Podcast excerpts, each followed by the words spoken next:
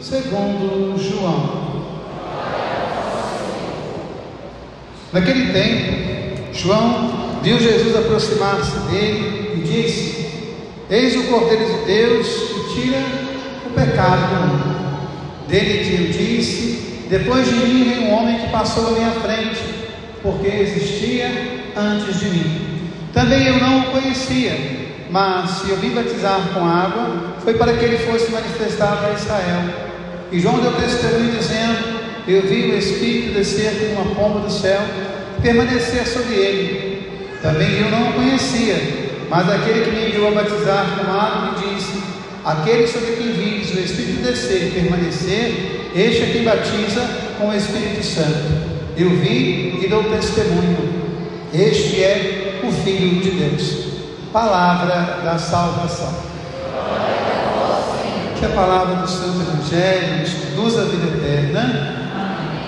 Minha irmã e meu irmão, nós somos convidados hoje a pensar na profecia enquanto amor de Deus. O amor de Deus na profecia. Ao longo da nossa festa do padroeiro, nossa novena, cada dia a gente tem rezado, meditado, refletido sobre a ação amorosa de Deus em cada coisa. E eu me dei a alegria por esses dias de retomar algumas leituras e estou lendo Tomás de Aquino, que foi o grande padre da igreja, o grande doutor da igreja, que estruturou muitas coisas, aquilo que é a nossa profissão de fé, a teologia da igreja. Tem uma expressão de São Tomás de Aquino que eu acho magnífica, quando ele vai dizer que toda a ação de Deus nasce da sua misericórdia. Toda a ação de Deus nasce da sua misericórdia. A gente sabe que a palavra misericórdia pode nos remeter a dois significados. Se nós tomarmos o latim misericórdia, a miséria do coração, Deus conhece a miséria do nosso coração porque o seu Filho, na sua misericórdia, se esvaziou por amor a nós. Ao longo da semana que passou, nós pudemos refletir naquela carta aos Hebreus, quando o autor da carta vai dizer que Jesus, sendo filho de Deus, quis ser também filho de Abraão, para que assim pudesse ser nosso irmão e nos chamar de irmão. Então você que está aqui nessa igreja é um irmão em Cristo. Você que está aqui nessa igreja é uma irmã em Cristo. Você que participa da Santa Missa através das redes sociais é um irmão em Cristo, é uma irmã em Cristo. E aí, ao conhecer a nossa dor, ao conhecer os nossos desertos, ao conhecer as nossas misérias, Ele faz misericórdia conosco. Então, Jesus ele assume a nossa humanidade para conhecer as nossas dores. Mas nós temos uma outra raiz da palavra misericórdia, uma outra leitura, que é a partir do termo hebraico raharim. Essa palavra significa ventre, útero. Então, sobretudo você que é mãe, você que é mulher, sabe a força da vida que gera do seu coração. Por isso, talvez não há dor maior do que o sofrimento de um filho. Por isso, talvez não haja dor maior do que a ingratidão de um filho, a ingratidão de uma filha. Por isso, talvez não haja dor maior do que um filho quando escolhe caminho errado. E o pai e a mãe não tem muito como dizer, porque ele vai escolher aquele caminho e você não pode viver o caminho do seu filho. Gosto muito de um autor já falecido chamado Rubem Alves. Ele fala né, que a função de pai é muitas vezes ter na mão uma pá e uma vassoura, para muitas vezes juntar os cacos que restam dos filhos quando eles fazem escolhas erradas. Então é muito interessante como a palavra misericórdia nos remete a isso, a misericórdia de Deus que nos convida a entender o amor de Deus por nós. Voltando a Tomás de Aquino, toda a ação de Deus é uma ação amorosa, toda a ação de Deus nasce da sua misericórdia.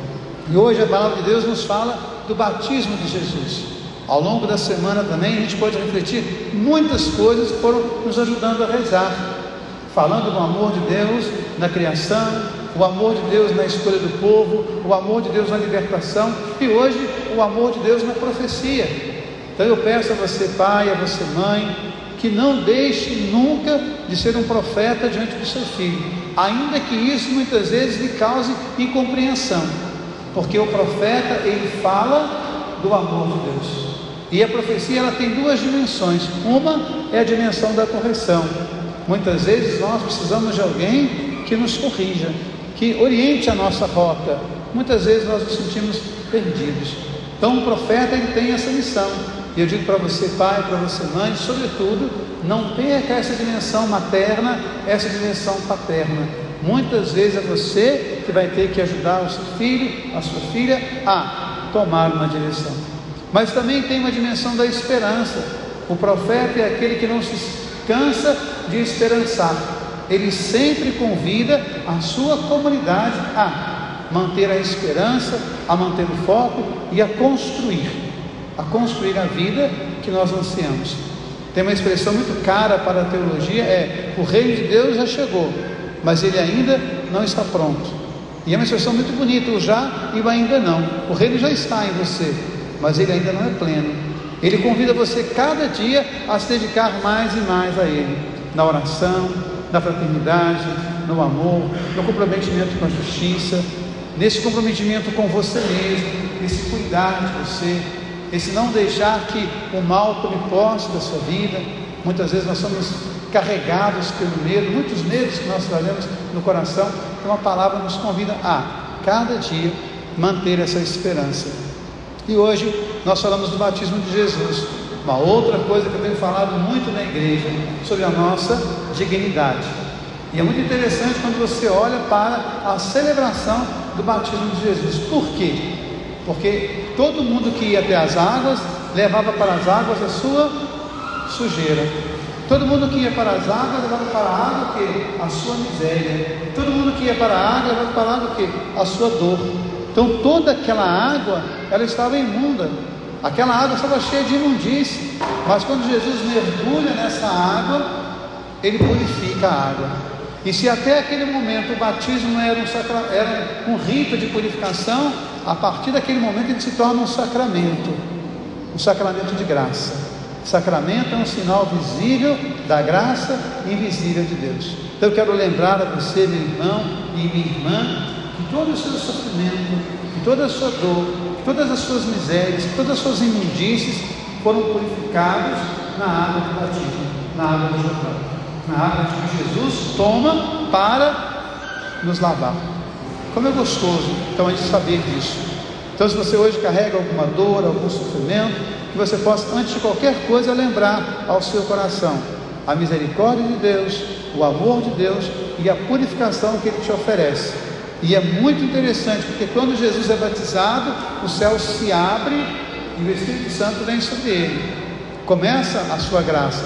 Quando ele morre, o céu não se abre mais, o céu se rasga, o véu se rasga. Aquilo que você abre, você consegue fechar, mas aquilo que rasgou, não tem mais jeito. Então, Jesus, quando se oferece na cruz, ele rasga o céu por você, ele rasga o coração por você. Então, o que nós precisamos hoje celebrar esse amor, essa misericórdia, essa compaixão. Que nós precisamos hoje celebrar a profecia que deve nascer do coração de cada um de nós.